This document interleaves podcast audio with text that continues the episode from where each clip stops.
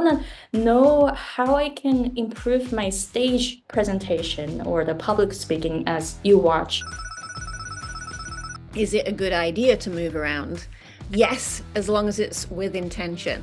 And the thing that's really important is that when you watch yourself, is to make sure that you are disassociating with the discomfort that you feel inside and imagine that you're watching somebody else. 今回のエピソードは全編英語でお届けしています。ゲストで来ていただいたヘレン・イワタには今度2月の24日日本時間で午前9時半から日本人のための英語のプレゼンテーションというレクチャーをしていただきます。参加費は50ドルです。ぜひ概要欄の方をチェックして参加してくださいね。日本に長年住んでいるヘレンだからこそ私たち日本人がどういうふうにしたら英語のプレゼンテーションをより良いものにすることができるかっていうのを熟知しています。ですので、このワークショップに興味がある方は今すぐ概要欄の方をチェックしてみてくださいね。Hey guys, it's Aiko. I'm an American English pronunciation coach and business coach. So I have a special guest today, uh, Helen Iwata from Sasuga Communications. And then uh, we're going to discuss about my TEDx talk. Uh, and uh, I want to ask her three questions uh, because I always want to improve my English. And then I also, I'm also curious to know how native English speakers perceive my talk and how do they know that I am a second language learner? So, uh, welcome, Helen. Thank you very much for coming to my show. Thank you. It you know it took me so long to get here. no, actually, I mean, you. Uh, uh, let's just own up here. Basically, we were having a conversation and you just decided to hit record, which I think is fantastic. I love a spontaneous conversation. So I'm excited to see where this goes. Yeah, thank you. Thank you. So we already talked about uh, that. I'm going to ask three questions. Uh, so let's start with the first one. So the first one, because Helen is a native English speaker, uh, I want to know how she recognizes that I speak English as a second language by watch, watching my TEDx talk. So, um, yeah, how, what, what were we talking about? Like, let's start. let's okay. start the conversation. So, so I was uh, first of all, I would say it's really, really difficult to pinpoint as a native English speaker what it is about someone else's English that makes me think oh, she's not a native speaker of English. I rewatched um, your fantastic TED talk. It's such a great talk, by the way, really good in so many, so many ways. Um, and what I was thinking about is that may, you know, because I know that pronunciation is really your area of expertise. Um, and overall, it's fantastic. The pronunciation is amazing. It, you're so easy to understand. And, and I'm I'm not sure what it is. There are just some tiny little things where I think, wait, there's something's a little bit there. There was one part where you were saying vibration and the B sounded more like a V, so it came out as vi- vibration a little bit. Vi- so, so hold on. The B, so the vibration, B. Vi- vibration, yes. So wait, wait. So my B sounded more like V. Yeah, exactly, which is really counterintuitive because you would expect it to be the other way around. Strong breath, vibration, and the energy from the singers around me. Vibration, vibration, vibration. Um, so there's really tiny things, and it's very hard for me to say exactly what it is and I think that because they are tiny, that's probably not the area to focus on. Another part, so I'm going to actually go in three three steps with minor to the most important. I'm going to save the best to last. So the second one I would say is that a lot of people kind of I would say a lot of people sort of expect to hear some kind of accent right? Whether you're talking and you're hearing an American accent or you're hearing a British accent or Australian or whatever it is, you know, even when you're um, um, speaking in Japanese, people have different regional um, accents. And, you know, even if you talk about like standard British English, well, even that you know, people talk about Queen's English or it's King's English now. Um, Queen's English, it's really only the Queen who speaks Queen's English or spoke Queen's English. So um, you're expecting to hear some sort of uh, accent or dialect or something um, that gives an indication of where the person's from. And what happens sometimes with people like you, Aiko, who are non native speakers, but you've studied to a really high level, is you sort of have such a neutral accent that it, I think it can confuse people. And I remember I, you know, I, I went to interpreting school for years, and um, one of my um, interpreter, in, uh, one of my instructors there, uh, one of the senseis, she, you know, she was Japanese. She had the most amazing English, and she said the same thing that people couldn't place her because she didn't have uh, an identifiable accent. So you could, if you wanted to, think, I'm actually going to pursue this accent and really, really focus on that if you wanted to, if it's important to you. Oh, that's so interesting because, yeah, I guess I was aiming for some like really generalized, like a general American English, G A E. Yeah. It, the thing is, it's, it's like, how important is that to you? So, but I would say the third one. This is the one that that probably there's the most potential, and um, Uh, you know, I love less effort and more impact. So I think this is one that's the least effort to actually to to make a change with, and it's going to have most impact in how you come across. Is it's not so much I would say the accent, but it's the intonation in quite a few of the Yeah. places that you're speaking. Yeah. Yeah, I noticed. And It's what I would also say is that when you were giving the the TED talk compared to when you're speaking with me on a like you know normally, um, that came up more. There were more sort of unnatural intonation parts. Right, right. I actually, um, the way that I practiced my speech was that, okay, so I want to go up here, I want to go down here. But Yeah. on stage, I was really nervous. I'm, I'm pretty sure. Oh, I, know. i mean i've I've been there, done that. Yeah, it's a nightmare. And strongly, you will feel and hear your breath, feel different vibrations in different parts. So something that's good that I will focus on that. But but my second question though was that what would be the next step for me to focus on in order to keep improving? I mean, you kind of mentioned it already, but Uh, um, um, so if are you talking specifically then for uh for improving in the speak on stage type of or speak in a workshop type of situation or are you talking for for a day-to-day conversation for me, maybe day-to-day conversations. People say that like you're close. So what is what is Yeah, it? what is What, is it to go over that thing? okay there so you see i have to listen really really carefully there was a little bit with the the there that wasn't like it didn't come across as a hundred percent like the native english the The the T H E. Yeah. So I know you can do it when you're conscious of it. Sorry, was it the consonant or the vowel or the timing that I was saying or the length? what, what is it? I'm like so curious. so tricky. I feel like we have to rewind and play it again. Kind of want to say it was the consonant part of it. It's really tricky to identify. It's like that, that there's something there. What is it? What is it that's not? You know, and as we were talking before, we were talking about like different accents. So um, there's that to take into consideration as well that some people won't hear someone something as differently as other people might hear. I used to pronounce TH, the the voice TH as D for a long time. It, it, took me a while to really understand the difference between L and R. So I asked like a lot of native English speakers, like, how different L and R for you? And then they were like, you're very different. Well, you know what's really I find fascinating, having been, you know, lived in Japan for over 30 years now, sometimes I start to find it a little bit difficult to tell the difference between L and R. what? What? Yeah, it's really, really odd.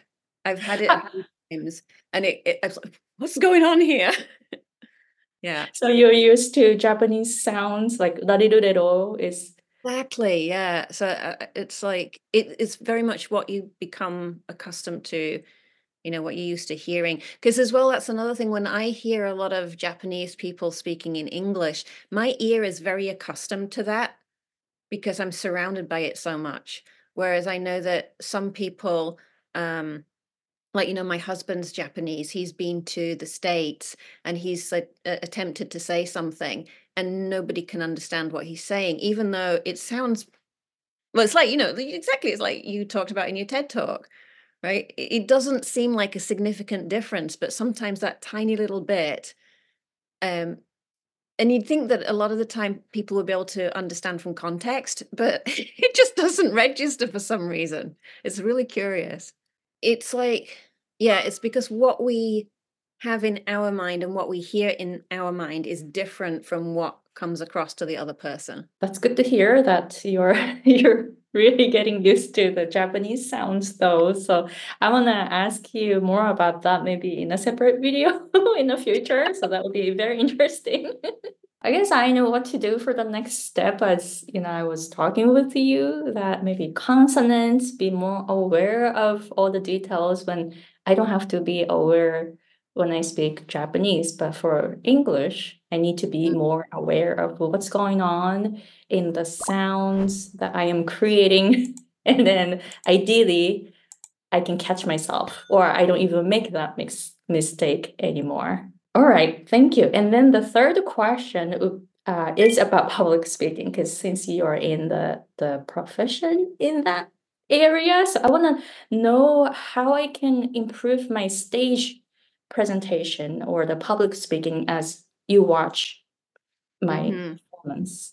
Um, so the first thing though that I actually considered um, and this one I, ne- I like for anyone who looks at my ted talk back in 2016 i wasn't doing this heels right so i noticed that you had you had maybe there's about this high heels right? Uh-huh. yes. Higher heels. Like as a woman on stage when you go on with like really high heels it has it just immediately elevates your whole presence. Like and and and this was not the case with me. I had like i had flat shoes on in 2016 and now i look back and i'm like oh. Having heels just makes like a huge difference. Of course it takes a little bit of practice to walk in them as well but that's it, it, you know the nonverbal communication as well is huge so mm-hmm. uh, being able to sort of walk you know um, very confidently on stage in heels immediately you you have a strong impact I'll get high, higher heels next time because especially like my height, like I'm like short, right? So I'm always conscious about my height. So having higher view mm-hmm. would be will give me more, more confidence too. Yeah, and it, it's really great for posture as well. Like uh, it, it, it's it's hard to have a slouchy posture if you're wearing heels. you brought up a great point though there as well is the is the moving around because a lot of people ask me about this, you know, in terms of presentation skills.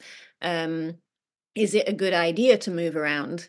And um, yes, as long as it's with intention, because some people are nervous and they get stuck, and some people are nervous and they kind of fidget around. so your ideal is to be moving but moving intentionally so you're moving to engage the the people in the audience um, or you're moving in a way that's related to what it is that you're saying yeah so i learned i learned that in toastmasters mm. like move with intention like past is here present exactly. and future something like that like make yeah. a point when you move not just walking yeah. yeah any other tips? Uh, how was my voice projection? Like on stage, should I project my voice more? I don't recall anything being odd there. Um, it, it, it, comes back to what we talked about in terms of the intonation. So there were just parts where I was thinking, oh, it would have been, I would have wanted to go up there or down there. the emphasis that you're putting on certain words that you know that's uh, what makes a difference as well what i noticed was that on stage i thought i was speaking really loudly because I heard my voice really loudly, right? But then when I watched the performance, I'm like, oh, my voice is kind of quiet, quieter Mm. than I thought. That was one thing that was kind of interesting because I was in it, right? But then when I watch it from the third person's perspective, I'm like, oh, oh, it did it, it didn't feel the same. Yeah, this is this is really common um you know in, in presentation skills workshops.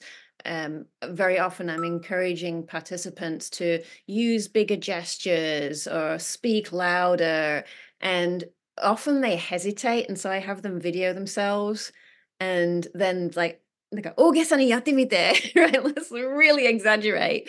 And so they do what they think's an, an exaggeration. And then when they play it back, like, oh, actually, that what I thought was exaggerated version is actually a an effective version. Yeah, that's so true. I thought like, wait, did I was I too loud? You know, stuff like that. But no, no, that was just Yeah. that wasn't loud enough, maybe. Mhm. So I thought, oh, and then another thing is that I thought I paused more. And then I made a pause in one place very intentionally. I felt it was forever, like forever, right? But then when I watch it, I'm like, oh, I went on to the next, like right away. And that forced me to question Dr. Lindenberg's hypothesis.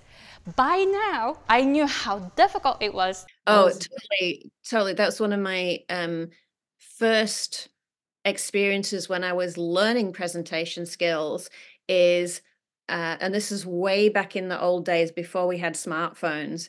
Um, so I was in I was in the uh, the group and I was giving the presentation and my mind went blank. I went into a complete panic and I just I was like I just stopped speaking. And then after what seemed like such a long time, I thought of something to say and I and I continued. And then they said, okay, now let's watch the replay of the video because it was the old days where we had the massive video camera. and you don't just like, you know, watch it on your smartphone. You you watch it in front of the whole group. And I was like, that was, you know, if that wasn't embarrassing enough as it was the first time, now I have to relive the whole experience again. and as I watched it, it was like I'm talking and I paused and I continued. And I was just like, wow, how can it be that what seemed to me on the inside like such a, a long time, such a panic filled long time? But when I actually saw it on video, the objective perspective, it's like, oh, that actually looks pretty decent, looks quite good. And that really gave me confidence. And then I started to think, oh, maybe I can do this presentation thing. Oh wow, that's that's really interesting. So is if you didn't watch the replay, I wouldn't have had that level of confidence at that early stage. wow. Wow. So like when we practice, we should record it and watch it. Otherwise, we feel like, oh no, I'm not doing it right. But then when I watch it, oh, it's pretty good. Yeah. Yeah. It's usually for most people see that it's better than they thought. Yeah. Wow, interesting. It's it's uh, it's it's painful and valuable. and the thing that's really important is that when you watch yourself is to make sure that you are disassociating with the discomfort that you feel inside and imagine that you're watching somebody else. Right, right. Yeah, I mean, e- even now, like for me, that the my TED talk from 2016, I'm it's like, oh, and other people see it and they're like, oh, your TED talk's really good, and I'm like, oh. We don't want to create tension in the environment, and so we learn the Japanese concept of gaman, putting up with the situation. It didn't look like that. It didn't look like that at all. So I was really surprised when I watched your YouTube on that. I'm like, oh wow, even you as a professional like uh speaker on public speaking presentation and all that, like you still panicked inside. Wow. Yeah. And and you know, I honestly, I really wanted to run off the stage. I was so close. Like there's the voice inside going, run away, run away. we must escape. and it was I, I, it was only, I believe, the fact that I knew about the, you know, the survival mechanism. Um, because I knew of that, that I was like, okay, focus on the audience focus on the audience focus on the audience. Because that's what we do is when we're presenting and we get nervous is we're, we're focusing on ourselves and like what does everybody think of me? Am i going to say it right? What if i get my words wrong? What if i get my pronunciation wrong?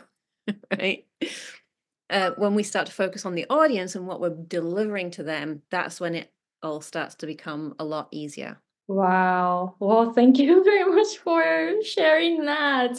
So, for this video, I'm gonna list your TEDx talk in the description box so you can i mean people can watch it too uh, to me like it was amazing. Thank you. Wow thank you very much for the powerful conversation helen. That's You're most welcome. Thank you.